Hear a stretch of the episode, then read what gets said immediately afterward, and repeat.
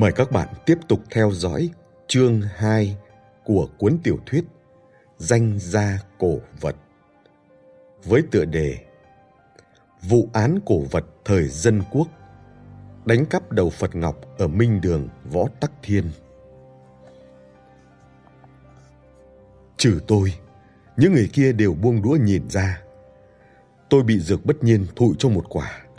Nuốt vội nuốt vàng gắp đậu phụ khô thái chỉ rồi cũng nhìn theo. Thấy một lão già xăm xăm từ cổng bước vào.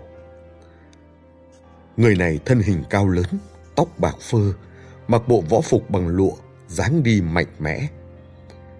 Theo sau ông ta là một cô gái chừng 20 tuổi, dáng cực chuẩn nhưng đường nét khuôn mặt hơi cứng, trông rất giống đả nữ Dương Tử Quỳnh lừng lẫy trên phim Hồng Kông Đài Loan gần đây. Dược bất nhiên thì thào. Đó là Hoàng Khắc Vũ, người đứng đầu Hoàng Môn. Cô nàng phía sau là cháu gái ông ta, Hoàng Yên Yên. Rồi như sực nhớ ra, gã đế thêm. À phải, Thụy Tương Phong chính là sản nghiệp của ông ta. Ồ! Tôi nhìn Hoàng Khắc Vũ. Nếu không giới thiệu, tôi còn tưởng ông ta là võ sư nổi tiếng nữa chứ. Ông ta là người phản đối kịch liệt nhất chuyện Bắc Lưu muốn tập hợp năm phái lần này.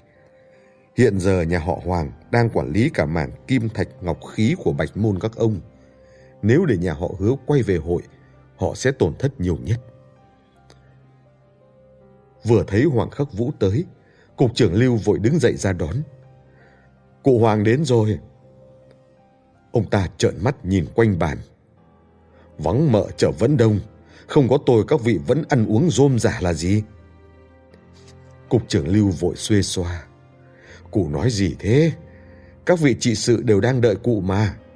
Đám trẻ đói quá nên tôi để chúng ăn trước mấy miếng lót dạ thôi. Hôm nay chúng ta quây quần ăn bữa cơm thân mật. Cần gì câu nệ lắm quy cách thế? Hoàng Khắc Vũ đi đến bàn chắp tay chào ba người kia, rồi ngây ngang ngồi xuống ghế, nhìn xoáy vào tôi. Tôi còn ăn uống gì nổi nữa, đành buông đũa nhìn lại. Cậu là hứa nguyện hả? Hoàng Khắc Vũ hỏi thẳng. Vâng. Bố cậu là hứa hòa bình. Vâng. Ông nội hứa nhất thành. Chuyện này tôi không rõ. Đây là lần đầu tiên nghe đến tên ông nội. Hóa ra ông tên hứa nhất thành. Thấy phản ứng của tôi, Hoàng Khắc Vũ khinh bỉ bĩu môi bảo cục trưởng Lưu. Anh xem, cả chuyện đó mà cậu ta còn không biết. Anh đòi tập hợp năm phái nỗi gì? Có gì hay mà tập hợp? Dược Lai cáu kỉnh đột lại. Nói gì thì cậu ta cũng là người trong năm phái. Tình nghĩa gắn bó bao năm, nay gặp con cháu người xưa. Ăn bữa cơm ôn chuyện, có gì không được. Vừa rồi ông ta còn ra đề làm khó tôi. Giờ Hoàng Khắc Vũ vừa đến, lại quay ra nói đỡ cho tôi. Xem ra đúng như lời dược bất nhiên. Huyền môn và hoàng môn vốn lục đục. Hoàng Khắc Vũ nhìn dược lai, rồi lại nhìn sang thẩm phân sâm. Cuối cùng ánh mắt dừng ở Lưu Nhất Minh nãy giờ im lặng. Được thôi, xem ra ba vị đã bàn bạc xong xuôi, chỉ đợi chèn ép lão già này thôi. Lưu Nhất Minh mở mắt, chậm rãi khuyên. Ông Vũ mãi chẳng bỏ được tính nóng này. Đã ai quyết định gì đâu. Ông giận nỗi gì? Quyết định hả? Chẳng phải 60 năm trước đã quyết rồi sao? Hoàng Khắc Vũ xòe tay đập mạnh xuống bàn, khiến bát đũa nảy cả lên, chỉ thẳng mặt tôi gằn giọng. Tên họ hứa này không biết, lẽ nào các người cũng không biết? Năm xưa nhà họ hứa gây ra chuyện gì, các người quên hết rồi sao? Ai nấy đều lặng im. Cục trưởng Lưu vẫn bình thản rót rượu cho Hoàng Khắc Vũ. Thẩm Vân Sâm nhíu mày. Ông nhắc chuyện 60 năm trước làm gì? Toàn những ân oán trước giải phóng rồi. Hoàng Khắc Vũ cười nhạt. Vừa rồi lão lai chẳng nói gặp con cháu người xưa, ăn bữa cơm ôn chuyện đấy à? Chỉ bằng hôm nay chúng ta nói toạc ra cho cậu ta biết năm xưa tổ tiên cậu ta đã làm gì mà bị khai trừ khỏi năm phái. Tôi thở gấp, tim đập rộn lên. Cục trưởng Lưu và Dược Bất Nhiên hễ nhắc đến quá khứ nhà họ hứa là ấp a ấp úng, mập mờ úp mở, khiến tôi bực vô cùng. Đây cũng là nguyên nhân khiến tôi không mấy tha thiết với việc tập hợp năm phái. Chưa biết rõ ngọn ngành, tôi không muốn dính vào vũng nước đục này. Trái lại, ông già họ Hoàng tuy ngay từ đầu đã tỏ thái độ không ưa tôi, nhưng ăn ngay nói thẳng, rất hợp ý tôi. Tôi đứng dậy khỏi ghế, cầm chén rượu trên tay, ba ngón đỡ đáy, hai ngón kẹp hai bên, nói dõng dạc. Tuy tôi họ hứa, nhưng hoàn toàn không biết về chuyện nhà mình, mong cụ giải đáp cho. Người thời nay không thịnh quỳ, đây là động tác lạy lục khá chính thức. Người trong giới chỉ khi gặp chuyện lớn liên quan đến sinh mạng mới dùng. Hoàng Khắc Vũ thấy tôi làm vậy thì nhìn quanh rồi hỏi cục trưởng Lưu. Các người chưa nói cho cậu ta biết à? Thưa chưa. Cục trưởng Lưu đáp. Hay quá nhỉ. Các người định kéo người ta vào hội mà ngay cả chuyện này cũng không chịu nói. Úp úp mở mở. Đúng là tác phong người nhà nước. Cục trưởng Lưu chẳng lấy làm điều, trái lại còn cười trừ. Hôm nay mời các vị đến đây là muốn mọi người tề tựu đông đủ rồi mới kể ra chuyện này. Đã đúng dịp thế này, chi bằng cụ Hoàng kể đi vậy. Hoàng Khắc Vũ nhìn sang tôi. Bố cậu không bao giờ nhắc đến ông nội cậu. Có biết vì sao không? Tôi lắc đầu. Ông ta bèn nói toạc bởi ông cậu đã gây ra chuyện vô cùng nhục nhã, khiến bố cậu không có mặt mũi nào kể với người ta. Là chuyện gì? Ông nội cậu là hán gian. Từ nhỏ, tôi đã tưởng tượng ra đủ điều về ông nội. Có lúc ông là tên cướp tàn độc, cướp của, bắt cóc, giết người, chẳng từ việc gì. Dân làng nghe tên đều run như cầy sấy quỳ mọp xuống đất. Có lúc ông tôi lại là điệp viên ngầm, thông minh cơ trí, khôn khéo moi tin tình báo, cứu được cả Dương Tử Vinh lẫn Thiết Mai. Bất luận là người ra sao, cuối cùng cuộc đời ông đều khép lại bằng một vụ án long trời lở đất. Bí ẩn này đã trở thành chủ đề canh cánh trong lòng tôi suốt tuổi ấu thơ. Tuổi thơ của tôi đã trôi qua trong những suy đoán ấy. Đến giờ, tôi vẫn không thể quên căn tứ hợp viện ở Hậu Hải đêm hè nọ Hoàng Khắc Vũ lạnh lùng buông ra sáu tiếng, kết thúc hết thảy ảo tưởng tuổi thơ tôi. Giữa mùa hè nóng nực mà tôi như rơi xuống hầm băng. Con nằm mơ tôi cũng không ngờ ông mình lại là một tên hán gian. Thấy thái độ của tôi, Hoàng Khắc Vũ chẳng mảy may thương cảm, lạnh lùng kể tiếp. Năm phái chúng ta bắt đầu xuất hiện từ đầu thời đường, nổi danh về giám định, trải các chiều đường, ngũ đại, tống, nguyên, minh, thanh. Đến tận thời dân quốc, tiếng vang chưa từng suy giảm. Bấy giờ còn chưa có hội nghiên cứu giám định cổ vật Trung Hoa. Người đương thời đều gọi năm phái là Minh Nhãn Mai Hoa. Cuối thời Thanh, thế cuộc hỗn loạn, vô số đồ cổ lưu lạc dân gian thành ra vàng thau lẫn lộn. Rất cần biết người giám định treo chống cai quản – Bấy giờ trưởng môn năm phái chính là người đứng đầu Bạch Môn Hứa Nhất Thành, ông nội cậu. Hứa Nhất Thành là thiên tài, không chỉ am hiểu chuyên môn của môn phái mình mà còn lầu lầu lĩnh vực cả bốn phái kia, lại thêm hùng tài đại lược, ai ai cũng thán phục. Dưới sự dẫn dắt của ông ta, danh tiếng minh nhãn mai hoa đạt đến đỉnh cao. Bây giờ ở những đô thành lớn như Bắc Kinh hay Thượng Hải, nhắc tới hứa nhất thành và minh nhãn mai hoa không ai không giơ ngón cái tán thưởng hễ nghe nói món đồ này đã được hứa nhất thành xem qua người mua chẳng buồn hỏi thêm sẽ gói đồ đi ngay cậu nên biết trước thời dân quốc người trung quốc chúng ta không buôn bán tượng phật nhất là đầu phật chỉ người tây mới khoái đầu phật mà thôi rất nhiều bảo tàng nổi tiếng ở nước ngoài đều tới trung quốc thu mua hiện vật trả giá khá cao đám lừa đảo vừa đánh hơi thấy mùi tiền liền lũ lượt từ Long Môn, Đôn Hoàng, vân vân, chôm chĩa đầu Phật bán cho người Tây. Liên tục xảy ra mấy vụ án lớn. Sau khi bại lộ gây ảnh hưởng cực xấu, tín đồ Phật giáo và giới khảo cổ, văn hóa nhao nhao yêu cầu chính phủ dân quốc ra tay xử lý thông qua Ủy ban khảo cổ hô hào cho rằng đây là hành động phá hoại văn minh Trung Hoa. Giữa lúc dầu sôi lửa bỏng, Minh Nhãn Mai Hoa lại xảy ra chuyện lớn. Năm 1931, Hứa Nhất Thành, trưởng môn vĩ đại của chúng ta, ma xui quỷ khiến thế nào, lại câu kết với một gã Nhật Bản tên Kido Yuzo. Người trong hội chẳng ai biết họ đã đi đâu, làm gì.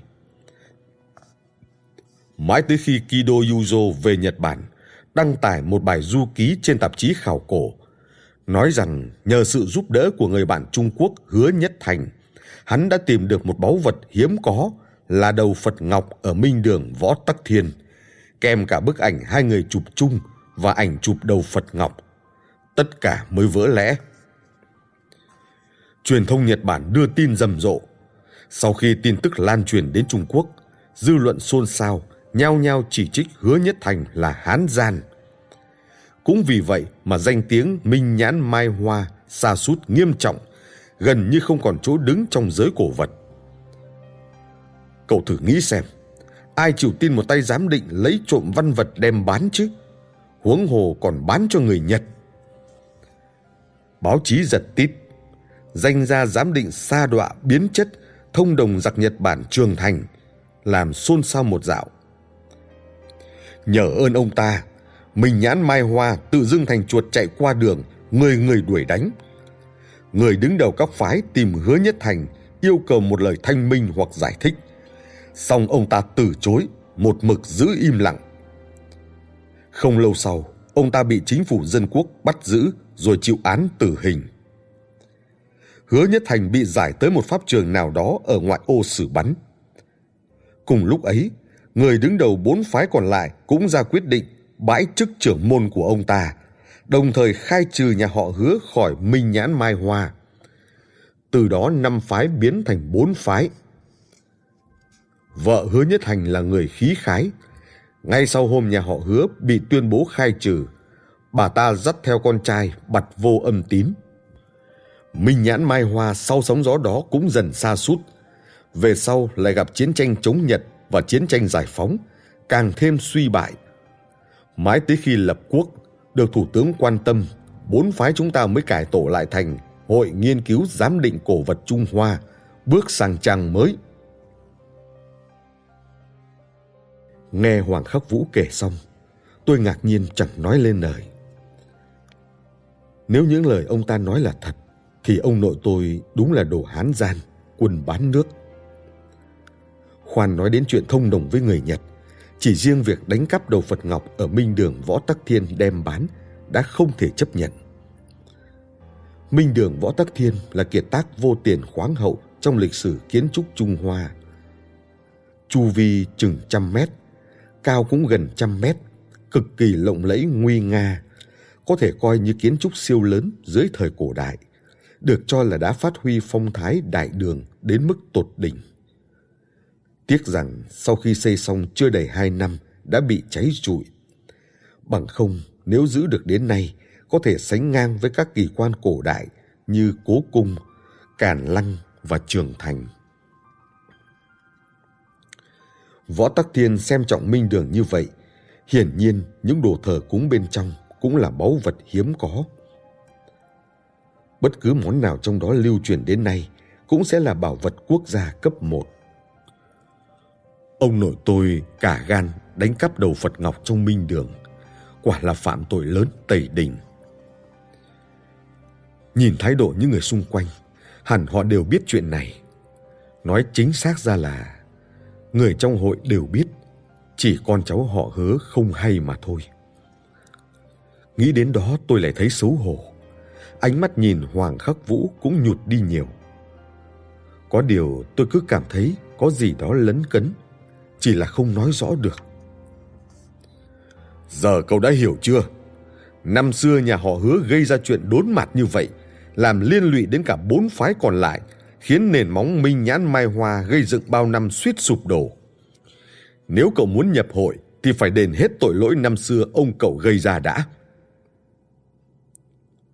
Hoàng Khắc Vũ nghiêm giọng đe, thái độ bực bội thấy rõ. Bản thân ông ta đã trải qua cảnh ngộ khi ấy, hẳn vẫn còn nhớ rõ những khốn quẫn phải chịu sau khi vụ án xảy ra. Tôi thẫn thờ nhìn ông ta, nhất thời không biết phải nói gì. Thấy tôi khó xử, cục trưởng Lưu vỗ nhẹ lên bàn. Cụ Hoàng đừng nóng, hứa nhất thành gây tội là chuyện của ông ta. Cậu Nguyện tuy là cháu nội, nhưng khi cụ Thành chết còn chưa chào đời. Huống hồ, bố cậu ấy đã tự biết hổ thẹn, đóng cửa ẩn cư suốt đời không nhúng vào việc của Minh Nhãn Mai Hoa. Thế cũng đủ chuộc tội rồi. Ân oán đời trước sao còn kéo dài đến đời sau, đời sau nữa làm gì? Chẳng lẽ chúng ta định quay về thời cách mạng văn hóa, bố phản động thì trị tội con à? Hoàng Khắc Vũ cười nhạt. Nói vậy là chúng ta phải coi như không có chuyện gì. Khoác vai bá cổ cậu ta, ông ông cháu cháu hả? Hoàng đường! Nghe ông ta khăng khăng phản đối, cục trưởng Lưu đành cười trừ. Ờ, theo ý cụ, cậu nguyện phải làm thế nào mới được nhập hội? Hoàng Khắc Vũ ngẫm nghĩ giây lát rồi nói. Nếu muốn trở về hội cũng dễ thôi. Ông cậu ta đem bán mất đầu Phật, thì cậu ta tìm về. Chừng nào tìm được, nhà họ Hoàng sẽ đích thân đón cậu ta trở lại. Dứt lời, lão nghênh ngang liếc tôi, trong khi mấy bậc bể trên còn lại nhíu mày. Điều kiện này thoạt nghe thì hợp tình hợp lý, thực ra lại là cố ý gây khó dễ. Mấy chục năm qua, vật đổi sao rời, giờ lại bảo một tay buôn đồ cổ như tôi tìm đầu Phật Ngọc về, chẳng khác nào sai tôi đi trộm càn lăng. Khoan nói giờ cái đầu Phật đó ở đâu còn chưa biết. Dẫu biết chăng nữa cũng là báu vật hiếm có, nằm trong bảo tàng của nhà siêu tập nào đó. Tôi lấy đâu tiền ra mà mua? Chẳng lẽ lại đánh cắp về? Thế nào? Cậu làm được không? Hoàng Khóc Vũ hỏi. Cơn giận trong tôi càng bốc bừng bừng. Tôi không thiết nhập hội, cũng chẳng thấy nhập hội có gì báu bờ. Từ đầu chí cuối có mỗi cục trưởng Lưu ra sức thúc đẩy. Giờ thì hay rồi. Bị Hoàng Khắc Vũ gạt phăng đi. Chỉ bẽ mặt thôi. Tôi gắng nén giận, nâng chén đáp. Cảm ơn cụ. Trước đây tôi không biết lai lịch cha ông, sống đời mê muội. Mãi tối nay mới được cụ kể cho nghe rõ ngọn nguồn. Tôi vô cùng biết ơn. Hôm khác, xin đặt tiệc cảm tạ. Có điều ông tôi đã gây ra tội bị khai trừ. Phận làm cháu cũng chẳng muốn trơ chẽn trở về nữa. Đầu Phật Ngọc tôi không tìm về được, cũng không muốn tìm đâu ạ. Chúng ta nói đâu thì bỏ đó thôi. Nhà họ hứa chúng tôi trọng danh dự, đã bị người ta đuổi đi, việc gì phải cố đấm ăn xôi đòi quay lại bằng được. Tôi cạn chén rồi kéo ghế định ra về. Cục trưởng Lưu đưa mắt, Dược bất nhiên vội đứng dậy níu tôi lại nói nhỏ. Vội gì thế? Ông nội tôi và ông Lưu đều ủng hộ, bà thẩm cũng không phản đối. Ba đánh một, lá họ hoàng kia làm gì được? Tôi lắc đầu. Tôi vốn không định nhúng vào vũng nước đục này. Các vị đừng ép tôi.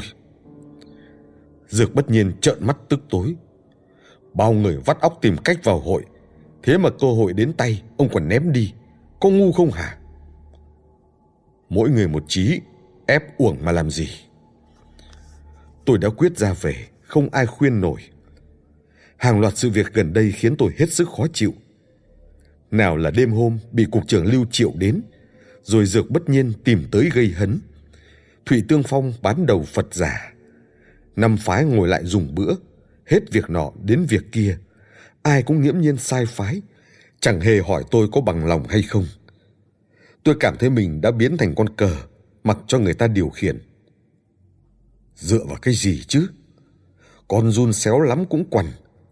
Tôi gạt tay dược bất nhiên ra, quay người toan đi. Cục trưởng Lưu đang ung dung uống rượu. Nghe tôi nói vậy chỉ cười buông một câu. Cậu không muốn rửa oan cho ông nội à? Câu nói này như sấm nổ đùng đoàng ngay trên đỉnh đầu, khiến tôi đờ ra tại chỗ. Tôi ngờ vực quay lại nhìn cục trưởng Lưu. Bốn bậc cao niên kia cũng nhất loạt nhìn sang, mỗi người một vẻ. Mâm cơm tức thì im phắc. Gì cơ? Rửa oan? Tôi đã quá quen với hai tiếng rửa oan này. Trong giai đoạn đánh cánh hữu, bố mẹ tôi bị quy là cánh hữu, tới cách mạng văn hóa lại bị cho là phản động, đến nỗi phải theo nhau tự tử. Mấy năm trước, tôi cắm cổ viết đơn khiếu nại, giúp họ rửa tội minh oan. Nên vừa nghe thấy hai tiếng này thì giật cả mình. Tôi vội dừng bước nhìn cục trưởng Lưu. Ý ông là vụ án ông nội tôi có ẩn tình ư? Cục trưởng Lưu chậm rãi đáp. Có thể có, mà cũng có thể không. Tôi sao biết được? Cậu phải tự mình nắm lấy cơ hội thôi. Nếu tiếp tục tìm hiểu, chưa chừng lại moi ra vài thứ thất thường. Còn không tìm hiểu thì ông cậu phải mang tiếng hán gian mãi mãi. Đúng là lãnh đạo. Ăn nói lấp lửng, chẳng biết đâu mà lần. Tuy nghe có vẻ vòng vo, nhưng thực ra câu nào câu nấy chặt chẽ. Chẳng cung cấp thông tin, cũng chẳng hứa hẹn gì. Xong lại nắm trúng thóp tôi. Cái thóp ấy chính là danh dự nhà họ hứa. Nếu hứa nhất thành quả thực là hán gian thì thôi. Xong giả sử bên trong còn uẩn khúc, tôi không thể khoanh tay làm ngơ. ắt phải tra xét đến cùng, rửa oan cho ông nội. Nhà họ hứa chúng tôi cực kỳ xem trọng vinh nhục, nguyên tắc làm người trước sau như một. Cục trưởng Lưu biết rõ điều này nên mới có ý lấp lửng toàn giữ tôi lại. Còn tôi không thể từ chối, không thể vứt bỏ cơ hội rửa oan cho ông nội, dù biết rõ đây là kế của ông ta. Tôi đành quay lại bàn ăn, chống hai tay lên bàn, người hơi đổ về phía trước, nhìn chăm chăm mấy người đứng đầu hội nghiên cứu giám định cổ vật Trung Hoa. Nhà họ hứa chúng tôi có quay về hội hay không cũng chẳng sao. Nhưng tôi quyết phải làm rõ chuyện ông nội mình. Cục trưởng Lưu vừa rồi nói, phải nắm lấy cơ hội là ý gì? Cục trưởng Lưu liếc Hoàng Khắc Vũ thông thả đáp. Trong câu chuyện vừa rồi của cụ Hoàng đã ẩn chứa cơ hội rồi. Phải xem cậu có nhận ra không thôi. Nghe vậy, tôi chỉ muốn xông đến tóm cổ áo quát vào mặt ông ta. Nói thẳng ra thì chết à? Mỗi lần mở mồm là vòng vo tam quốc, nghe ngứa cả đít. Hoàng Khắc Vũ xem ra cũng chẳng ưa cách nói chuyện của ông ta. Nhíu đôi mày rậm chen vào. Vụ hứa nhất thành năm xưa có nhiều nghi vấn, nhưng đều là chuyện vụn vặt. Cái tội thông đồng với người Nhật tuồn bán báu vật quốc gia vẫn rành rành ra đó. Nói vậy, nghĩa là ông ta gián tiếp thừa nhận lời cục trưởng Lưu. Trong câu chuyện vừa rồi, quả thực ẩn giấu gì đó. Tôi bất chấp ánh mắt người khác, ngồi phịch xuống ghế răn. Hồi tưởng thật kỹ câu chuyện ông ta vừa kể, hòng tìm ra bí mật bên trong. Có điều nghĩ nát cả óc vẫn chẳng thấy gì. Mấy lần định hỏi thẳng, nhưng tôi cố kìm lại. Cô nàng Hoàng Yên Yên đứng sau Hoàng Khắc Vũ hờ hững liếc tôi. Chẳng biết là cười nhạo hay khinh bỉ. Chỉ có dược bất nhiên vò đầu bứt tai toan gợi ý cho tôi, nhưng lại hiểm ông nội. Gã đành gõ ngón tay vào đầu rồi bỏ ngay xuống. Thấy động tác ấy, tôi vỗ đùi vỡ lẽ. Thực ra điểm bất thường trong chuyện này cũng chẳng lấy gì làm kín đáo. Thậm chí có thể nói là sờ sờ ra đó.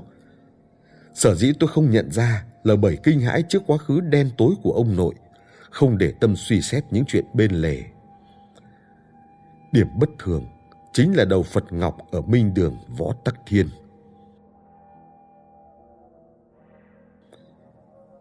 Trong giới cổ Phật, đầu Phật là một cách gọi đặc biệt, tượng trưng cho hai thứ. Một là hạt châu lớn trong chuỗi tràng hạt, tượng trưng cho Đức Phật. hai là đầu Phật xẻ từ tượng Phật ra. Cuối thời Thanh đổ về trước, hầu như không ai mua bán đầu Phật nên không thể coi đây là một mặt hàng. Từ sau chiến tranh nhà phiến, các nhà thám hiểm và nhà siêu tập phương Tây ồ ạt tràn vào Trung Quốc, tượng Phật mới bắt đầu có giá. Có điều tượng Phật đa phần đều là tượng đá cao lớn, vừa dễ gây chú ý lại không tiện vận chuyển.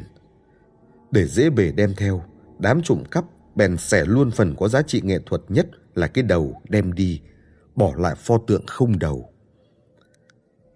Nhưng đầu Phật ở Minh Đường Võ Tắc Thiên lại là Phật Ngọc. Ngoài giá trị lịch sử, bản thân nó cũng rất đáng tiền. Bởi vậy, ít người xẻ tượng Phật Ngọc mà đều gắng đem cả pho đi. Giới chơi đồ cổ có câu, đá cắt ngọc để. Chính là ý này. Xẻ đầu Phật Ngọc chẳng khác nào lấy hộp mà bỏ ngọc. Ví như thấy một túi ni lông to, gói cọc tiền trình hình giữa đường. Bạn sẽ lấy tiền vứt túi lại. Nhưng nếu thấy cái ví Pierre các đanh nhét đầy tiền, nhất định bạn sẽ lấy luôn cả ví, bởi chưa biết chừng cái ví còn có giá hơn nắm tiền bên trong. Kẻ nào chỉ lấy tiền vứt ví lại mới là bất thường. Tượng Phật Ngọc chính là ví Pierre các còn đầu Phật là tiền trong ví. Theo lời Hoàng Khắc Vũ, tội lớn nhất của ông tôi là bán đầu Phật Ngọc cho người Nhật. Một việc hết sức kỳ lạ với trưởng môn năm phái. Nếu ông bán cả pho tượng Ngọc, có phải sẽ được giá hơn không? Nếu bán đầu Phật cho người Nhật, vậy mình Phật ở đâu? Tượng Phật trong minh đường Võ Tắc Thiên ắt là báu vật hiếm thấy. Đầu Phật Ngọc bị bán ra, nhất định chính phủ dân quốc và giới chơi đồ cổ sẽ điên cuồng tìm kiếm mình Phật. Nhưng Hoàng Khắc Vũ lại kể, sau khi ông tôi bị xử tội, chuyện này cũng lắng xuống. Thật lạ lùng. Tôi bèn trình bày điểm mấu chốt này với Cục trưởng Lưu và Hoàng Khắc Vũ. Nghe xong, Cục trưởng Lưu cả cười. Tên cứng đầu này, cuối cùng cũng nhận ra rồi. Nhưng rồi lại lập tức nghiêm mặt. Cậu cũng đừng lạc quan quá. Những nghi vấn ấy chưa chắc đã giúp được cậu đâu. Tôi gật đầu, điểm đáng ngờ về đầu Phật Ngọc sờ sờ ra đó. Tôi nhìn ra, Minh Nhãn Mai Hoa ắt cũng nhận ra Bao năm nay, hẳn họ cũng đã phái người điều tra, nhưng nhìn thái độ gay gắt của Hoàng Khắc Vũ, chắc vẫn chưa đâu vào đâu. Cục trưởng Lưu nói đúng, đây là cơ hội, nhưng chỉ là cơ hội mà thôi. Có rất nhiều cách để giải thích những điểm đáng ngờ đó. Có lẽ năm tháng lịch sử chỉ để lại cái đầu Phật đó. Có lẽ mình Phật đã bị phá hủy trong chiến tranh. Ai mà biết được hoặc một nhà siêu tầm nào đó có duyên đã âm thầm mua nó về cất kín. Dựa vào chút manh mối vụn vặt này mà đòi rửa oan cho ông nội, xác suất thành công gần như bằng không. Cảm ơn Cục trưởng Lưu, tôi sẽ nghĩ cách tìm hiểu. Tôi không nhụt chí, nhà họ hứa đã hy sinh cả gia tộc vì chuyện này. Tôi linh cảm cái chết của bố mẹ mình và cái tên tứ hối trai cũng liên quan tới ông nội và đầu Phật Ngọc. Là giọt máu duy nhất của nhà họ hứa còn lại trên đời này. Tôi phải tra rõ ngọn ngành để trả lại sự trong sạch cho ông cha. Tôi nhát gan, sợ phiền phức, nhưng chuyện này quá to tát, tôi không thể tránh né được. Thấy tôi tỏ thái độ, cục trưởng Lưu nghiêng người hỏi Hoàng Khắc Vũ. Cụ Hoàng thấy có được không? Hoàng Khắc Vũ chỉ mặt tôi. Nể mặt Minh Nhãn Mai Hoa, tôi cho cậu thêm một cơ hội. Hoặc là cậu chứng minh hứa nhất thành vô tội, hoặc cậu tìm đầu Phật Ngọc về đây. Chỉ cần làm được một trong hai điều, tôi sẽ chấp nhận để nhà họ hứa quay lại hội. Ông già này tính nóng như lửa, song mưu mô không vì thế mà kém phần thâm trầm. Nghe cứ tưởng ông ta rộng lượng, ngẫm mới thấy nhiệm vụ vẫn khó như cũ, thậm chí còn khó hơn. Cục trưởng Lưu lại hỏi ý ba bậc cao niên còn lại. Hai người kia chẳng nói chẳng rằng, hẳn là ngầm tán đồng. Chỉ mình Lưu Nhất Minh nãy giờ nhắm mắt dưỡng thần, mở mắt ra nói một câu. Nghe cũng công bằng đấy. Cứ theo lời cụ Hoàng đi. Mấy người chúng ta làm chứng, về sau cậu nguyện cũng không nuốt lời được. Tôi cười khỉ. Lưu Nhất Minh gớm thật. Câu này của ông ta ngoài mặt thì nói tôi, thực ra lại đá đều Hoàng Khắc Vũ. Hoàng Khắc Vũ nhíu mày, cũng không nói gì. Xong Hoàng Yên Yên lại trợn mắt câu có.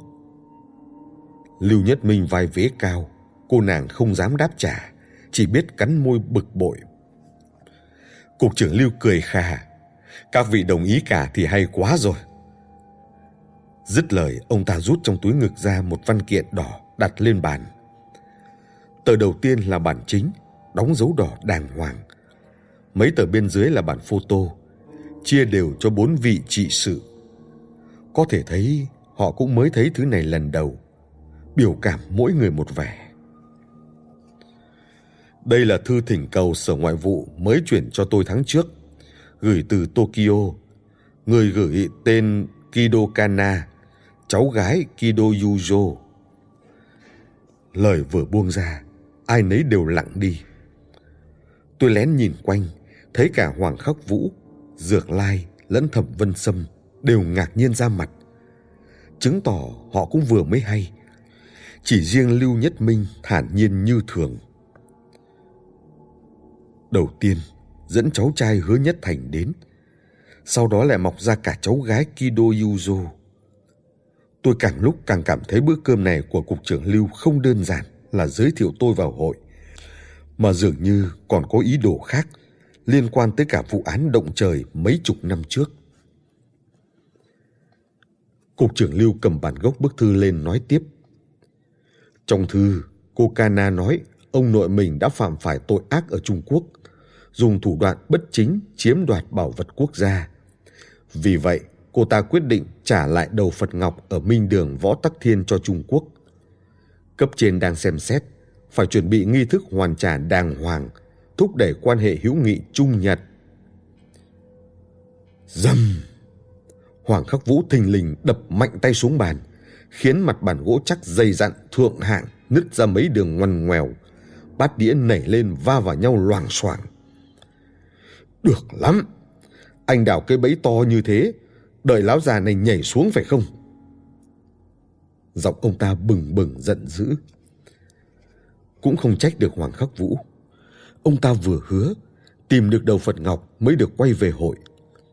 Tức thì cục trưởng Lưu ném ra tin giật gân. Đầu Phật Ngọc sắp được trả lại. Chỉ cần thêm một câu, cậu nguyện có thể tham gia công tác chuẩn bị nhận lại đầu Phật. Coi như tôi đã tìm được đồ về nhà họ hứa có thể đàng hoàng quay về minh nhãn mai hoa. Nói ngắn gọn là Hoàng Khắc Vũ bị lỡm rồi. Hoàng Khắc Vũ vừa tỏ thái độ, Hoàng Yên Yên cũng chẳng kiêng rẻ, ánh mắt sắc lẹm xoáy thẳng vào cục trưởng Lưu. Đúng lúc này, gã trai đứng sau Lưu Nhất Minh lẳng lặng bước lên, chắn ngay giữa Hoàng Yên Yên và cục trưởng Lưu. Nhất thời, không khí căng như dây đàn. Đúng lúc này, Thẩm Vân Sâm lên tiếng. Anh Lưu thật là, chuyện trọng đại thế mà giờ mới nói với chúng tôi. Giọng bà ta đầy trách móc, hẳn cũng rất bất mãn với hành động của Cục trưởng Lưu. Cục trưởng Lưu xòe tay. Tin này là bí mật quốc gia, được truyền đạt qua sở ngoại vụ. Không phải tôi muốn giấu, mà quả thực, nước có phép nước. Chưa đến lúc thì chưa nói được không như Hội Nghiên cứu Giám định Cổ vật Trung Hoa. Cục trưởng Lưu là cán bộ nhà nước. Tuy Hội Nghiên cứu vai vế cao, nhưng không thể vượt lên trên chính phủ. Cục trưởng Lưu vin cớ thông qua Sở Ngoại vụ. Thẩm Vân Sâm cứng họng, đành vặn lại. Vậy giờ chẳng phải lộ bí mật rồi ư? Cục trưởng Lưu gật đầu, tỉnh bơ nói hôm nay mời mọi người đến đây, chủ yếu là để báo tin này. Hoàng Khóc Vũ quát lớn. Được lắm, lão già Lưu Nhất Minh. Hóa ra lão răng sẵn bẫy ngay từ đầu. Ông ta không nhằm vào cục trưởng Lưu, mà chĩa thẳng mũi dùi vào Lưu Nhất Minh. Hắn đã nhận định được cục trưởng Lưu chẳng qua chỉ là quân tiên phong. Kẻ đứng sau bảy mưu là Lưu Nhất Minh kia. Lưu Nhất Minh không đáp, nhưng cục trưởng Lưu lên tiếng. Cụ Hoàng đừng nóng, tôi đã nói hết đâu. Đoạn ông ta phẩy tay ra hiệu cho gã thanh niên đứng chắn trước mặt Lưu Nhất Minh lùi xuống. Hoàng Yên Yên thấy vậy, đành hậm hực thu tay. Cục trưởng Lưu tiếp lời. Đầu Phật Ngọc không chỉ liên quan đến văn vật quốc gia và giới cổ vật, mà còn có can hệ mật thiết với năm phái chúng ta. Nay nó được trả về, quả là đáng mừng. Tôi vốn định báo ngay với các vị trị sự để tất cả cùng vui. Nhưng sau khi nhận được thư của Kido Kana, chúng tôi lại nhận được một bức thư nặc danh khác. Dược Lai ngạc nhiên hỏi, chẳng lẽ bức thư nặc danh kia nói đầu Phật mà phía Nhật định trả là giả? Cục trưởng Lưu gượng cười. Chính xác. Những người ngồi đó, kể cả tôi, tức thì câm nín. Nói đến đây, cục trưởng Lưu có vẻ bất bình. Khốn kiếp nhất là lá thư nặc danh kia cứ úp úp mở mở, không hề nói rõ ràng gì cả. Giờ tin tức về nghi thức hoàn trả đã lan đi. Nhiều lãnh đạo nhà nước rất quan tâm. Chỉ thị nhất định phải làm cho tốt. Thì tự dưng mọc ra một bức thư nặc danh. Thế là thành thế cưỡi cọp. Hủy bỏ nghi thức cũng không được, sẽ gây ảnh hưởng không tốt trên trường quốc tế. Nhưng nếu nhận về đầu Phật giả, sẽ làm mất thể diện quốc gia. Bởi vậy, cấp trên đã ra lệnh, bất luận thế nào cũng phải làm rõ chuyện này trước khi diễn ra nghi thức hoàn trả. Dược Lai hỏi, thế nghi thức đó khi nào thì tiến hành? Cục trưởng Lưu giơ một ngón tay. Một tháng nữa. Chỉ có một tháng, quả là gấp gáp. Cục trưởng Lưu quay sang tôi. Tôi tìm cậu, là mong cậu tra rõ được chuyện này. Bấy giờ tôi mới hiểu ý đồ của ông ta. Ông nội tôi mang tội bán đầu Phật cho người Nhật. Giờ đầu Phật này không rõ thật giả, ắt bên trong còn có ẩn tình. Thế nên đối với tôi, phân biệt thật giả và tra rõ chuyện ông mình làm năm xưa cũng là một công đôi việc. Tôi ắt phải dốc lòng, dốc sức. Thoạt tiên, Cục trưởng Lưu đặt ra việc để nhà họ hứa quay về hội, ép Hoàng Khắc Vũ kể chuyện năm xưa, khích tôi hạ quyết tâm, sau đó mới đưa ra vụ đầu Phật, khiến tôi không thể từ chối. Sắp xếp cả chuỗi sự việc như vậy, đúng là hao tâm tổn sức. Vấn đề là, tuy tôi là con cháu họ hứa, nhưng trình độ giám định cũng chỉ làng nhàng. Chẳng biết bí quyết gia truyền gì. Ông ta mất bao công sức kéo tôi vào để làm gì vậy? Chủ tịch Mao từng nói, trên đời không có tình yêu vô duyên cớ, cũng chẳng có mối hận bất thình lình. Tôi đường nghĩ mãi chưa ra thì Hoàng Khắc Vũ đã sưng xỉa. Dám định một cái đầu Phật có gì ghê gớm. Hoàng môn thừa sức làm, sao phải viện đến người ngoài? Đoạn ông ta trò Hoàng Yên Yên. Người khác không nói, chỉ riêng con bé này đã hơn đứt thằng nhãi kia rồi. Kim Thạch vốn là sở trường của Bạch Môn. Sau khi nhà họ hứa bị khai trừ, Hoàng Môn tiếp nhận ngành này. Cục trưởng Lưu gọi tôi đến giám định đầu Phật, chẳng khác nào múa rìu qua mắt thợ, qua mặt Hoàng Môn. Nếu tôi làm được, nhà họ hứa có thể đường hoàng trở về hội, càng bất lợi cho họ. Bị ông ta vặn vẹo, cục trưởng Lưu chỉ gõ gõ lên bàn nói bâng cua. Nếu người Hoàng Môn làm được, thì cần gì phải đánh cắp tố đỉnh lục của cậu Nguyện? Câu này vừa buông ra, bao ánh mắt tóe lửa lập tức đan xen. Những người quê quần trong khoảnh sân, mỗi người một biểu cảm. Dược bất nhiên lắc đầu với tôi, ý bảo mình cũng không biết. Tôi giật nảy mình.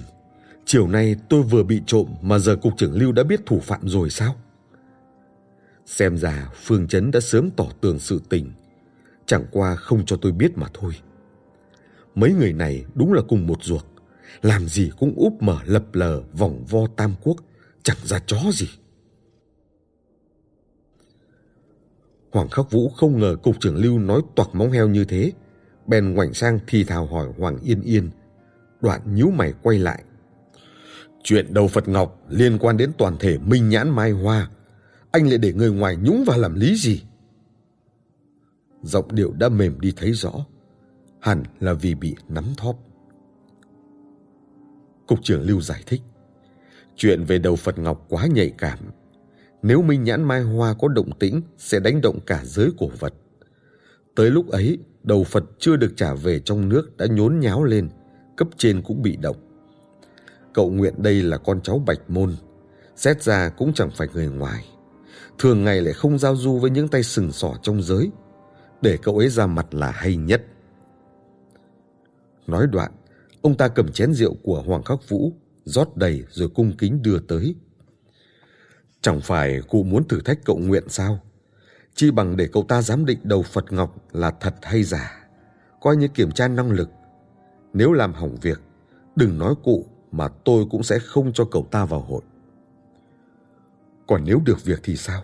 Ông ta không nói, cũng không cần nói, coi như để lại thang cho Hoàng Khắc Vũ leo xuống. Hoàng Khắc Vũ cũng phân vân. Thể diện Hoàng Môn có đáng gì đâu. Đầu Phật liên quan đến Minh Nhãn Mai Hoa mới là quan trọng. Để Minh thằng oắt này đi, tôi không yên tâm. Chỉ bằng cho Yên Yên đi cùng cậu ta. Nói rồi, lão quay sang dỉ tai cháu gái mấy câu. Hoàng Yên Yên nghe xong, liền đi đến trước mặt tôi. Hai tay bắt đầu cởi nút áo. Tôi hết hồn, ngỡ nhà họ Hoàng đưa đến một cô phục vụ tận giường, cuống quýt lùi lại. Hoàng Yên Yên khinh khỉnh nhìn tôi, rồi rút từ cổ áo ra một chiếc xuyến, tháo xuống cho tôi xem. Thì ra cô ta giấu xuyến trong áo, phải mở cúc cổ mới lấy ra được. Suýt nữa thì tôi hiểu nhầm. Chiếc xuyến cô ta đưa rất xinh xắn, bằng đồng thau. Phía trên luồn dây đỏ, bề mặt loang lổ dì đồng, lờ mờ thấy bảy sắc cầu vồng, trông hình dạng có vẻ là đồ cổ.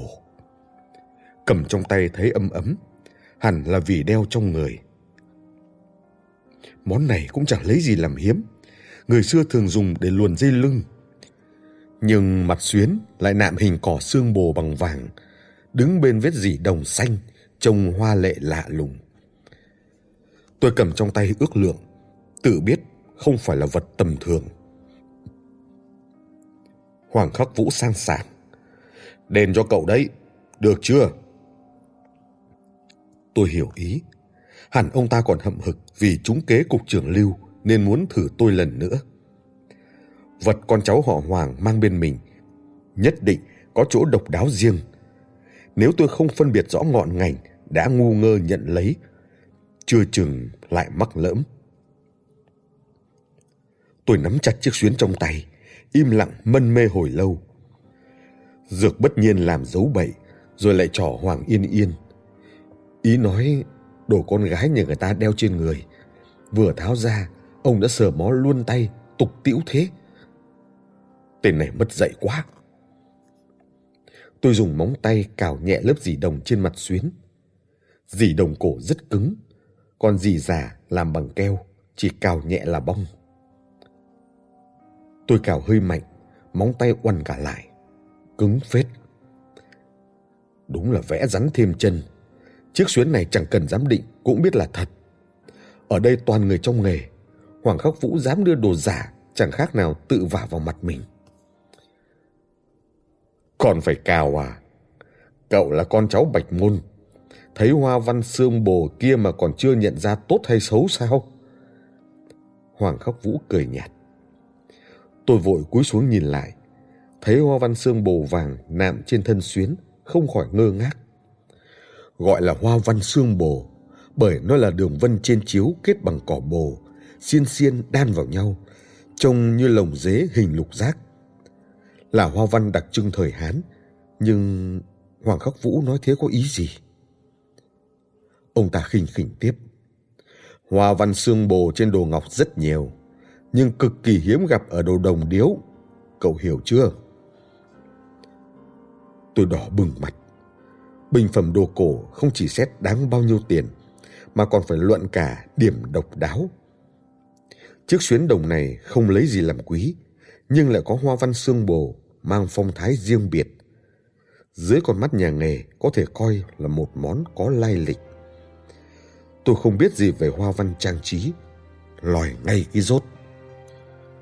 Quả nhiên, bậc thầy trong ngành giám định chỉ búng tay đã làm tôi mất hết mặt mũi. Hóa ra, vừa rồi đề bài của Dược Lai và Thẩm Vân Sâm hãng còn là dơ cao đánh khẽ. Nếu họ làm ngặt, tôi còn lâu mới qua chuông dễ thế. Nghĩ vậy, tôi túa mồ hôi lạnh, nhận ra thực lực của Minh Nhãn Mai Hoa thâm sâu khó dò. Mình đúng là ếch ngồi đáy giếng. Qua chuyện này, tôi cũng phục Hoàng Yên Yên sát đất. Hồ bọc của xuyến đồng dày đến thế nào thì mặt ngoài vẫn còn loang lổ dỉ xét. Vậy mà cô ta lại đeo trong người như nuôi ngọc, chẳng hề sợ ngứa. Thấy tôi nhìn mình, Hoàng Yên Yên cũng nhìn lại, vẻ thách thức. Bốn mắt giao nhau, tôi bỗng nhận ra trong mắt cô ta thoáng vẻ luyến tiếc. Có lẽ cô ta rất quý vật này, vậy mà lại bị ông nội tặng cho người khác. Không đành lòng cũng phải. Tôi đang định lên tiếng thì cô ta đã quay đầu đi thẳng. Từ đầu đến cuối chẳng buồn hé răng nửa chữ. Dược Lai có vẻ không hài lòng, thấy Hoàng Yên Yên quay đi bèn nói ngay. Nhiên đi cùng cũng để ý xem, kẻo kẻ xấu lại bày trò làm loạn.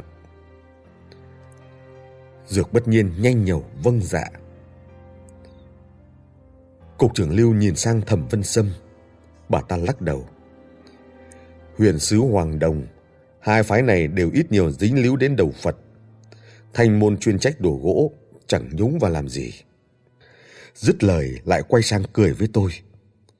Nhưng nếu cậu nguyện có gì muốn hỏi, cứ việc tìm tôi. Đoạn bà ta đưa cho tôi một tấm danh thiếp đầy phong vị cổ, màu xanh nhạt, bên rìa còn vẽ mấy khóm trúc. Cục trưởng Lưu vỗ tay cười. Cứ thế nhé, sáng mai tôi sẽ nhờ Phương Chấn đưa đến cho cậu các tài liệu liên quan. Sáng mai mấy cô cậu cũng đi cùng luôn. Dược Lai cũng bảo tôi. Lão Hoàng đã cho cậu một người kèm một xuyến. Huyền môn chúng ta cũng không phải hạng keo kiệt. Cho cậu người đã đành, còn cho thêm đồ nữa.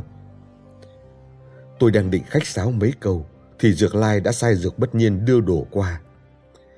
Cứ ngỡ huyền môn chuyên đồ sứ, ắt sẽ tặng mình bình sứ hoặc bát đĩa. Biết đầu Dược Lai rộng rãi, lại tặng tôi hẳn một mảnh gốm nhữ. Đến khi thấy món đồ trong tay Dược bất nhiên, tôi phì cười. Gã cầm trong tay một chiếc điện thoại di động Motorola 3200 đen, to đùng, vuông vắn, đặt lên làm rung cả mặt bàn. Model này mới ra, giá cao ngất ngường, hơn hai vạn tệ, lại khó mua. Người thường còn chưa mấy ai được thấy. Cụ dược đúng là hào phóng, chưa gì đã tặng tôi quà đắt đỏ thế này. Tuy đây không phải đồ cổ, nhưng giá còn cao hơn nhiều món đồ cổ tầm tầm bậc trung, lại rất tiện cho tôi. Chạy đi chạy lại, có nó cũng dễ liên lạc. Tôi bèn cầm chiếc di động rồi cảm ơn cụ Dược. Dược bất nhiên tiếc của dặn thêm. Dùng cho cẩn thận đấy, tôi xin ông cụ cả nửa năm nay còn chưa được đâu. Tôi cười. Ông đi xin thêm một cái đi, tôi có mà ông không có thì làm sao liên lạc được. Dược bất nhiên vỗ đầu. Ồ, đúng, đúng. Đoàn hí hửng quay lại. Mới thẽ thọt được hai câu, đã ăn ngay một cái cốc đầu điếng. Lúc này, Lưu Nhất Minh của Hồng Môn thình lình mở mắt, khiến tôi tưởng bờ. Nào ngờ ông ta nói, tôi chẳng có gì tặng cậu cả.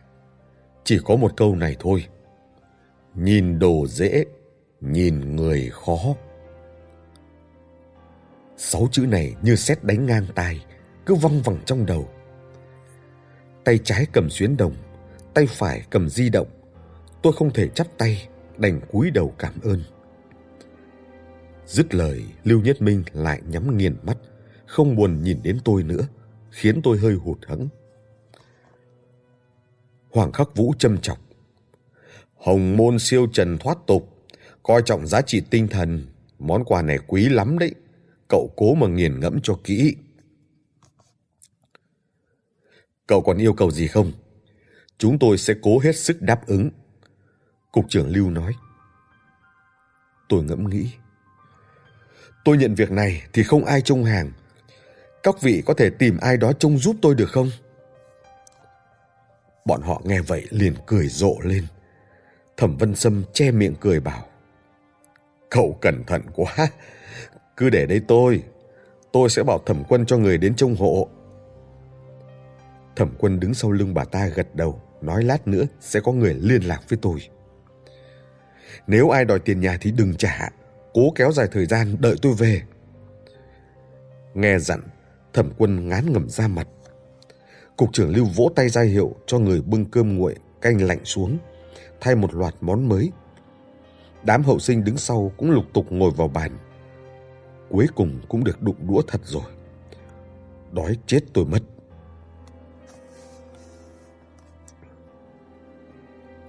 Suốt bữa cơm, Cục trưởng Lưu nói cười rôm rả, kể mấy tin mới trong giới cổ vật và chính trị, trong khi các vị trị sự còn lại mỗi người một tâm trạng, chẳng nói chẳng rằng, ăn uống qua loa.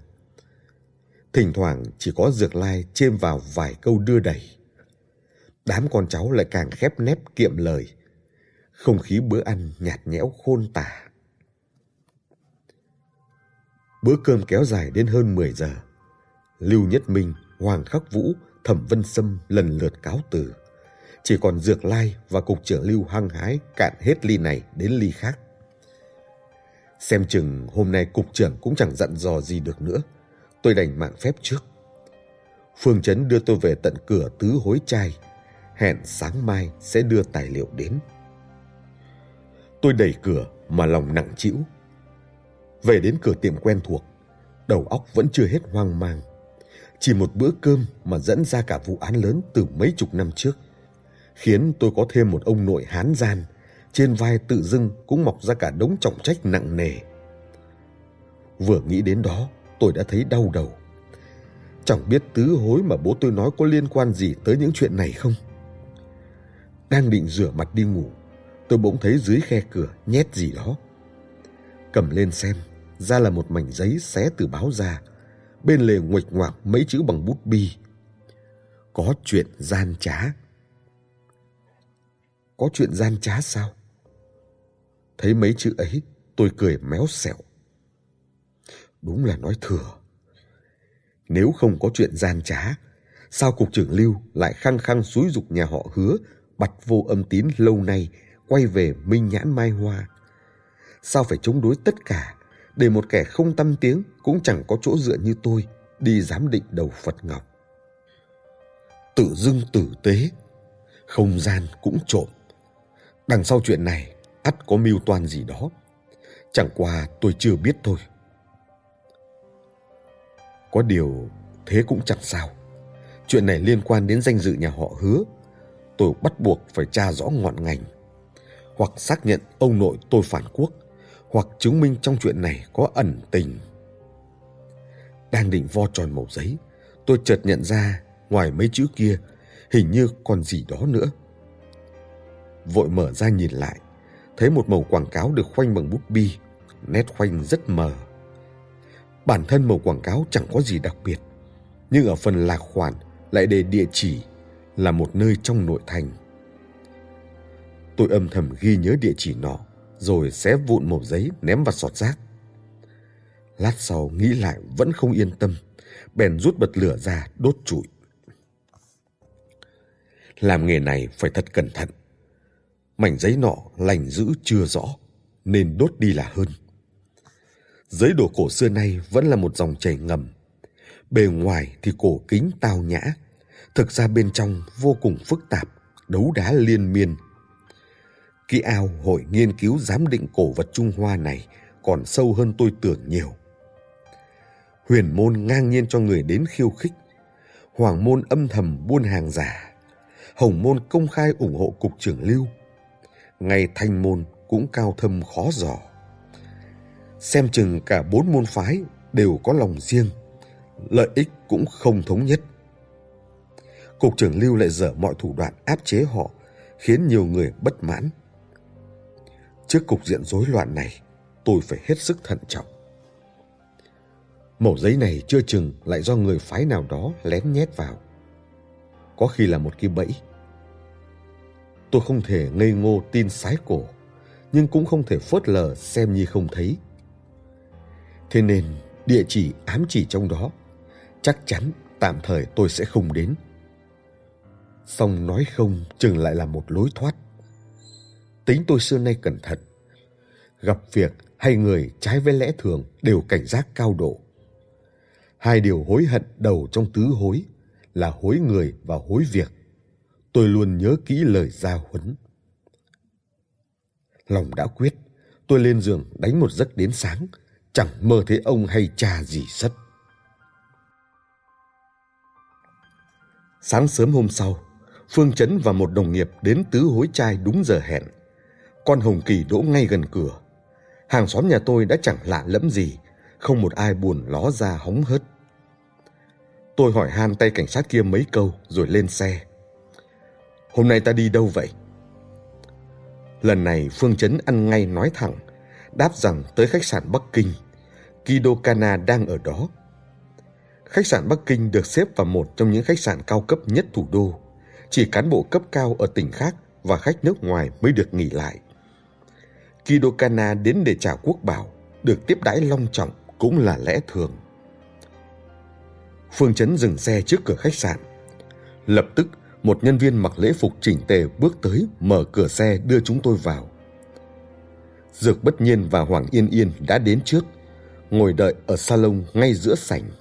Cách nhau rất xa, chẳng ai nói với ai câu nào. Dược Bất Nhiên bắt chéo chân, láo liên ngó nghiêng, trong khi Hoàng Yên Yên ngả người ra salon, tay phải chống cằm trầm tư suy nghĩ. Phong thái rất tự nhiên, đẹp như người mẫu chụp ảnh lịch. Thấy tôi đến, Dược bất nhiên bật dậy đón, thì thào ra chiều bí hiểm. Này, thấy cạnh tay cô ta có gì không? Tôi quay sang nhìn, thấy bên tay Hoàng Yên Yên đặt một cuốn sổ. Chính là Tố Đỉnh Lục bị đánh cắp. Có phải cuốn ông bị trộm hôm qua không? Dược bất nhiên hỏi. Tôi gật đầu, gã cười phá. Nhà họ Hoàng nói sẽ tìm lại cho ông là tìm được ngay. Đúng là lời hứa ngàn vàng. À nhầm, ngàn đô với đúng. Tôi không cho là vậy. Tôi nhún vai. Trông thấy tôi, Hoàng Yên Yên thản nhiên đưa cuốn sổ ra. Ông tôi bảo giao cho anh. Tôi nhận rồi mới phát hiện mình không đem theo túi. Sổ lại quá to, không nhét vừa vào túi quần. Bèn quay sang hỏi Dược bất nhiên có túi không. Xong gã lắc đầu, cố ý nói vống lên rằng nhà họ Hoàng rộng rãi quá, đến cái túi ni lông mấy đồng cũng không thèm chuẩn bị. Đúng là vắt cổ chảy ra nước. Hoàng Yên Yên bình thản lờ đi. Dược bất nhiên như đấm phải bị bông, lào nhào với tôi. Con nhỏ Yên Yên này khệnh có tiếng. Tiếc chữ lời vàng, mặt cứ trơ ra như mặt thớt.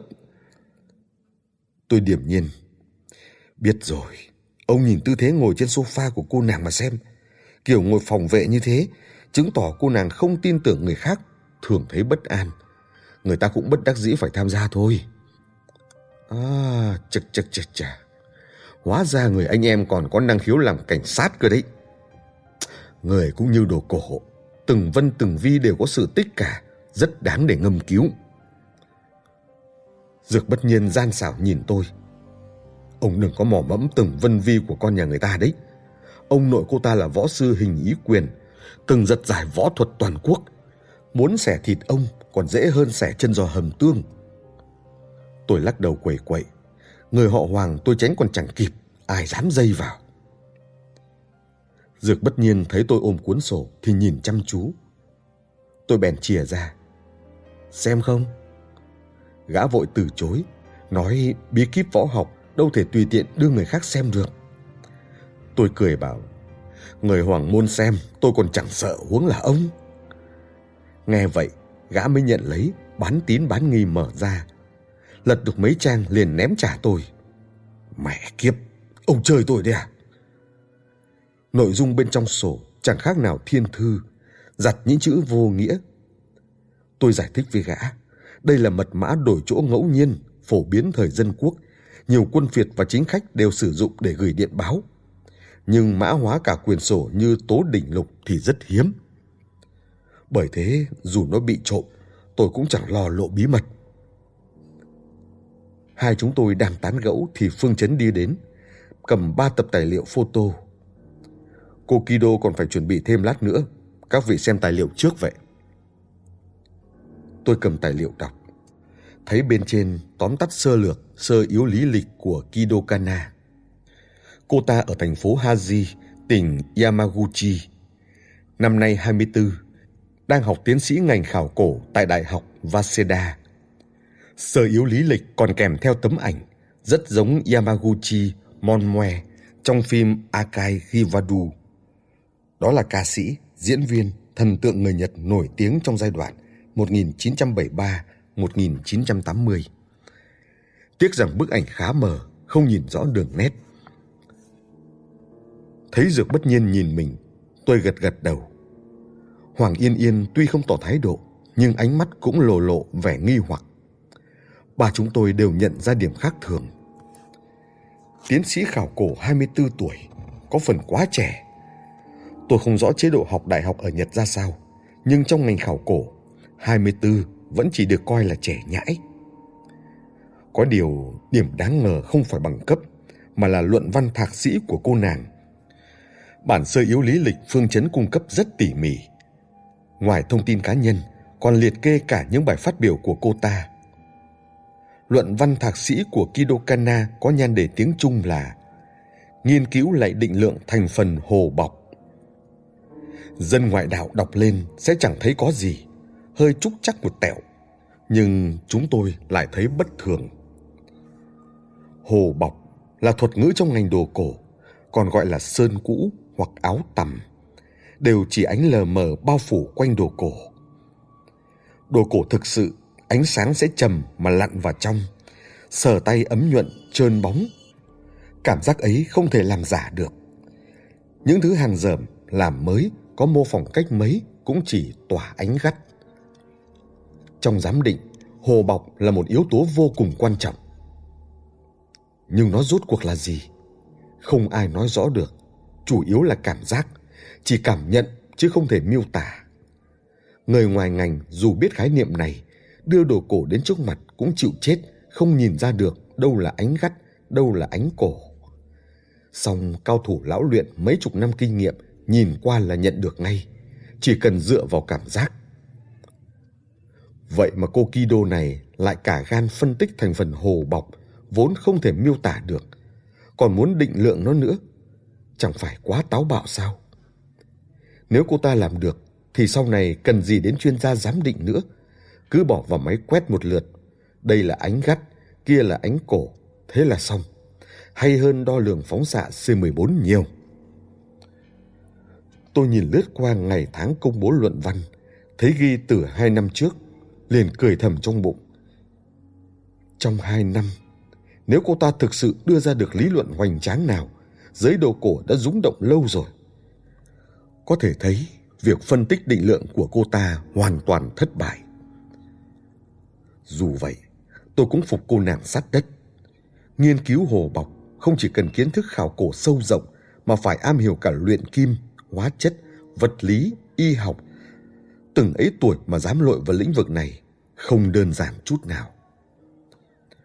Lát nữa gặp mặt phải cẩn thận đấy.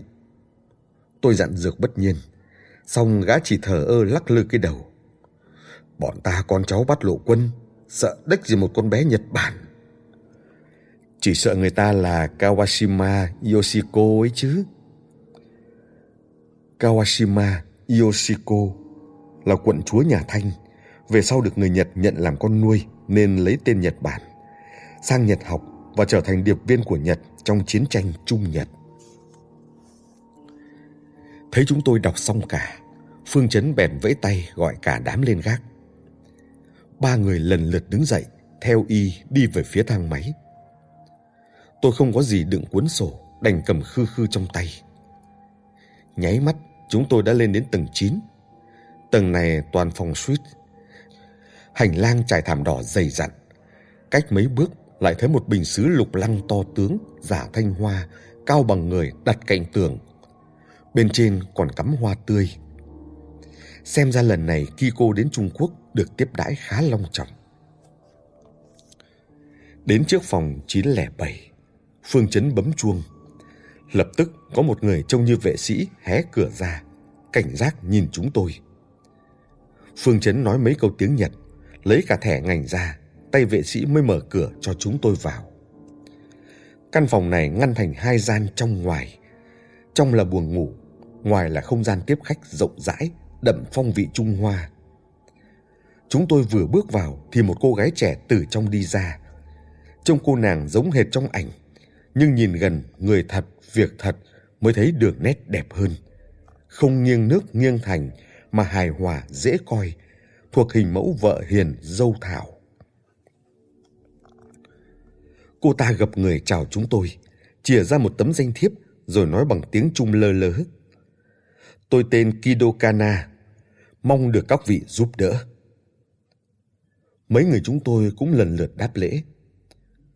Dược bất nhiên còn gian manh, xăm soi cô ta một lượt, tán thưởng bằng thứ giọng thuyết minh. Cô Kido đẹp quá. Kido Kana hiểu được câu này, mặt đỏ bừng lên, bất giác cúi gằm xuống.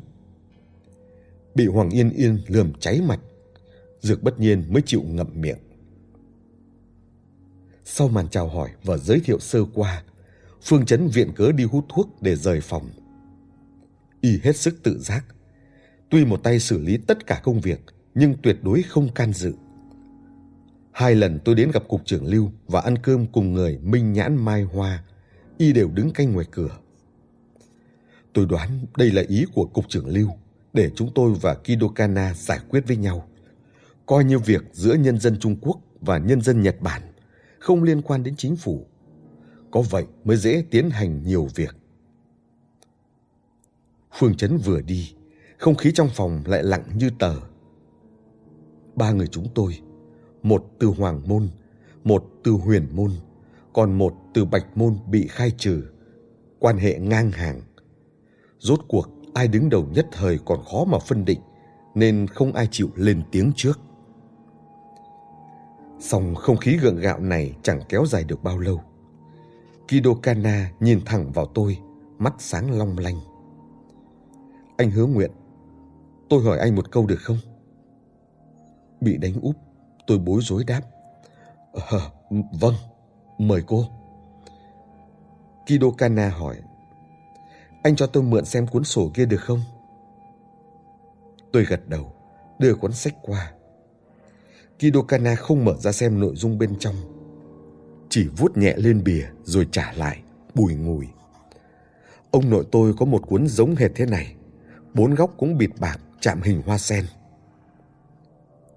Bà chúng tôi ngỡ ngàng nhìn nhau. Trong đó tôi là người kinh ngạc nhất. Tôi có tố đỉnh lục. Giờ Kidokana lại nói Kido Yuzo, ông nội cô ta cũng có một cuốn. Chẳng phải đúng là năm xưa hứa nhất thành thông đồng với Kido Yujo. Không chỉ tuần bán báu vật quốc gia mà còn tặng người ta cả sách quý gia truyền ư. Đây không chỉ là hán gian mà còn vong bản. Vậy cuốn của ông nội cô viết về gì thế? Tôi không cam lòng, gặng hỏi. Kido Kana lắc đầu. Tôi cũng không rõ. Nó viết bằng chữ Hán, lại đã được mã hóa càng nói càng giống. Mặt tôi tái đi. Dược bất nhiên thình lình chen vào. Cô Kido, cô có mang theo không? Kido Kana lắc đầu. Tôi không nghĩ sẽ gặp được con cháu ông hứa nhất thành, nên không đem theo bên người. Đúng lúc này, Hoàng Yên Yên bỗng hỏi đột một câu. Đầu Phật Ngọc đâu rồi? Tôi nhìn cô ta vẻ biết ơn. Chẳng rõ có phải nàng cố tình không, nhưng dù sao cô nàng cũng đã tạm thời giải vây cho tôi. Mục đích chuyến này nhằm xác định xem đầu Phật Ngọc là thật hay giả. Còn về phần ông nội tôi lại là chuyện khác. Tuy hai chuyện liên quan đến nhau, nhưng không thể gộp chung được, sẽ lẫn lộn việc chính, việc phụ. Câu này của Hoàng Yên Yên đã kéo chúng tôi quay lại chủ đề chính.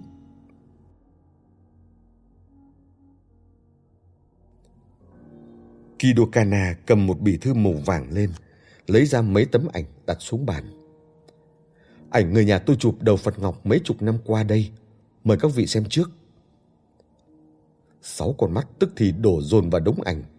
Tiếng thở cũng dồn dập hẳn lên.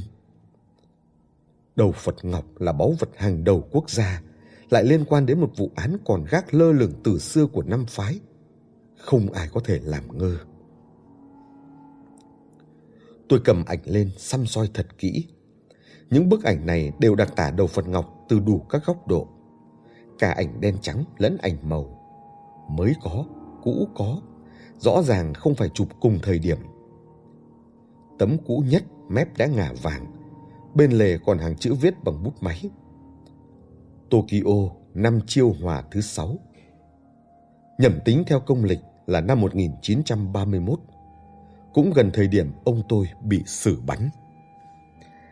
Xem ảnh mới thấy đầu Phật Ngọc chạm trổ tinh xảo, mang nét đặc trưng của tượng Phật thời đường. Gương mặt to đầy đặn, chán rộng, đường nét cân đối. Nhục kế trên đỉnh đầu gồ lên, tai lớn chảy dài. Nhục kế là khối u trên đỉnh đầu Phật. Theo thông lệ là một quý tướng biểu tượng của người đã giác ngộ Nhục kế sau này được ghi nhận là một trong 32 quý tướng của Phật và là một nét điển hình trong tượng Phật. Các hình tượng Phật đều vẽ hoặc tạc nhục kế trên đỉnh đầu. Dưới ánh đèn flash, đầu Phật trong veo lóng lánh, ấm nhuận sáng rực. Hẳn là được tạc bằng ngọc dương chi thượng hạng. Hiếm thấy nhất là hai bên má hơi ửng đỏ, khiến gương mặt trở nên cực kỳ sinh động có nét thu hút của con người. Vầng đỏ này hẳn là do nhuộm hoặc dùng ngọc đường tạo thành. Ngọc đường là loại ngọc màu đỏ nâu, có thể làm nguyên sinh hoặc do nhuộm màu mà thành vì có màu giống đường mía nên gọi là ngọc đường. Vị trí nhuộm ngọc đường cực kỳ tinh xảo. Lại thêm thợ ngọc khéo xử lý, biến hai vệt hồng nhạt thành ửng đỏ. Có thể nói là vô cùng khéo léo. Chỉ riêng điểm này đã đủ khiến nó trở thành báu vật liên thành rồi. Từ độ lớn đầu Phật mà suy, áng chừng cả pho tượng cao chừng 50cm, kích thước tương đối với một món đồ ngọc. Tôi thực sự không hiểu năm xưa kẻ nào tàn nhẫn đến độ xẻ đôi báu vật này ra. Phải biết rằng đồ ngọc thời đường lưu truyền đến giờ cực kỳ hiếm. Món nào cũng là của báu nếu đầu Phật Ngọc được trả về Trung Quốc sẽ là một sự kiện động trời. Còn nếu là cả pho tượng Ngọc, tôi thực sự không biết sẽ long trời lở đất đến đâu nữa. Chẳng trách, Minh Nhãn Mai Hoa căm hận ông nội tôi đến vậy. Khoan nói đến chuyện phản quốc, chỉ riêng việc chặt rời đầu Phật phá hỏng báu vật cũng đủ khiến đám người trong nghề đau thấu tim gan rồi. Tôi xem lại sấp ảnh, chợt nhận ra một chi tiết khóe miệng không khỏi cong lên, lặng lẽ đặt ảnh xuống. Dược bất nhiên cũng nhanh chóng phủi tay. Chỉ có hoàng yên yên xem kỹ nhất, còn xăm soi thêm mấy phút. Có lẽ ông cô nàng đã dặn phải thận trọng, không được đánh mất thể diện trước huyền môn và bạch môn. Dược bất nhiên bộp chộp hỏi ngay. Xem xong ảnh rồi, nhưng người trung quốc chúng tôi có câu tai nghe mắt thấy. Đầu Phật đâu rồi? Cô Kido cứ đưa ra đây để cho chúng tôi xem chút đi. Kido Kana lộ vẻ bối rối, cúi gập người đáp. Thành thật xin lỗi, hiện giờ đầu Phật vẫn đang ở Nhật. Chúng tôi ngẩn người, Dược bất nhiên tức tối làm ầm lên. Thế đâu có được, định lấy mấy tấm ảnh vớ vẩn ra lừa ai? Tôi vội kéo Dược bất nhiên ngồi xuống sofa để gã bình tĩnh lại đầu Phật Ngọc là quốc bảo.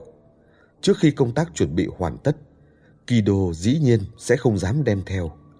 Nếu lỡ rơi vỡ thì ai chịu trách nhiệm? Dược bất nhiên chắc. Nhưng gã nói cũng có phần đúng. Chưa thấy đồ thật thì chẳng ai dám vỗ ngực kết luận cả. Bị chất vấn, Kido Kana đành đáp. Vì nhiều hạn chế nên lần này sang Trung Quốc tôi chỉ đem theo ảnh các tài liệu khác cũng đang được sắp xếp. chừng nào hai bên bàn bạc xong xuôi, nhất định sẽ đáp ứng yêu cầu của các vị. Mong các vị bỏ quá cho. Cô ta nói hết sức thành khẩn, nhưng chúng tôi thấy rõ là đang đánh chống làng. Bàn bạc xong xuôi cái gì? Giờ đầu Phật còn chưa biết thật hay giả, làm sao bàn bạc được? Xem ra cô ả Kido Kana này chẳng hiền lành như vẻ bên ngoài mà có mục đích và mưu đồ riêng. Xong tôi đã có tính toán nên chẳng vội vạch mặt ả làm gì. Thình lình Hoàng Yên Yên lại hỏi, Sao không có bức ảnh nào chụp mặt cắt đầu Phật? Câu này của Hoàng Yên Yên quả thực khiến tôi phải nhìn cô ta bằng con mắt khác. Bởi đây cũng chính là điều tôi muốn nói.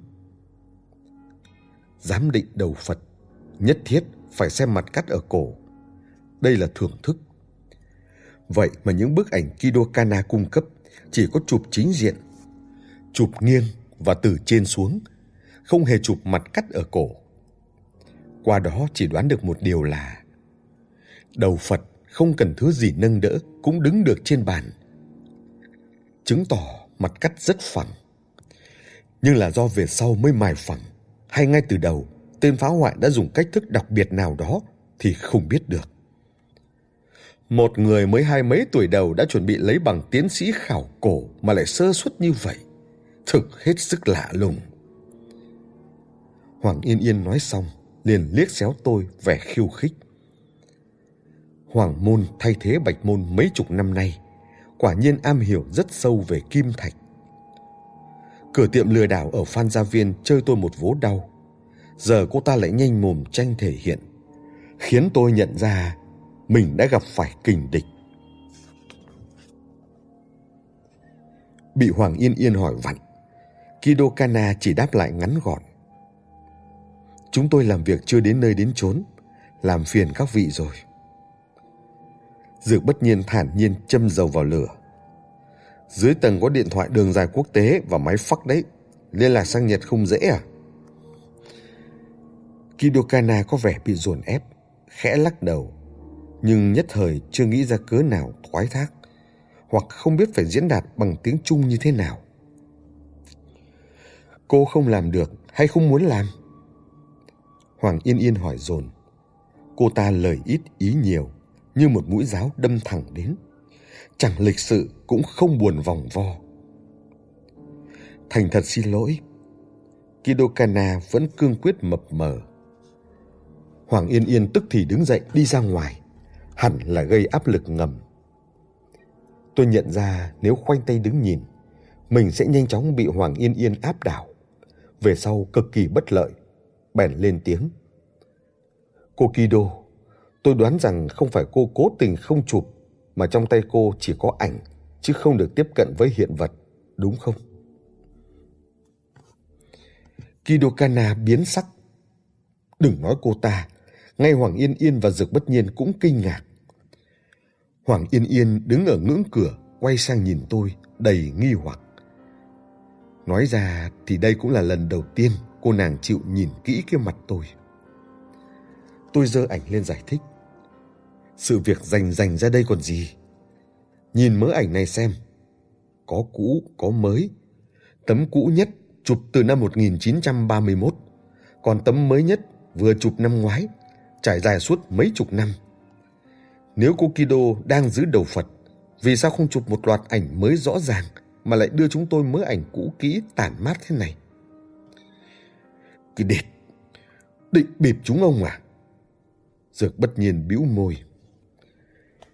Kidokana đến Trung Quốc dưới danh nghĩa trả lại báu vật quốc gia. Nhưng nếu trong tay cô ta còn không có báu vật thì nói gì đến trả lại. Chẳng phải là đùa cợt chính phủ Trung Quốc ư? Thế thì chuyện này coi như hỏng bét. Đừng nói là nhà họ hứa không thể trở về hội, mà cả Hoàng Môn, Huyền Môn lẫn Hội Nghiên cứu Giám định Cổ vật Trung Hoa và Cục trưởng Lưu đều bị liên lụy.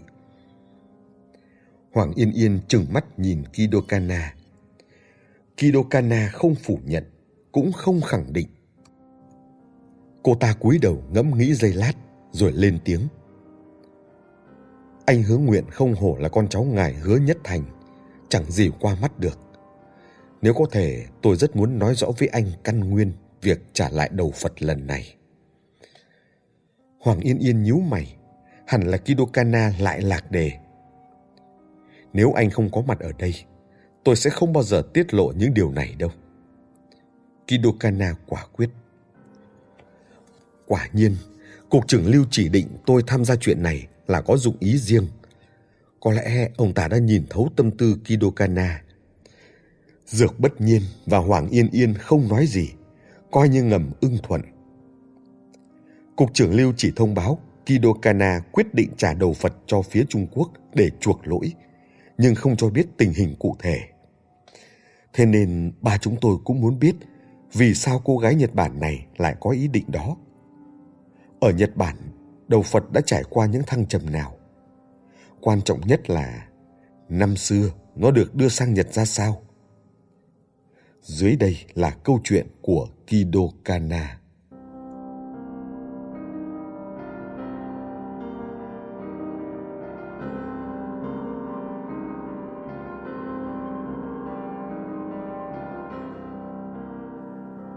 Các bạn thân mến, chúng ta vừa nghe hết chương 2 cuốn tiểu thuyết Danh gia cổ vật có tựa đề Vụ án cổ vật thời dân quốc đánh cắp đầu phần ngọc ở Minh Đường Võ Tắc Thiên.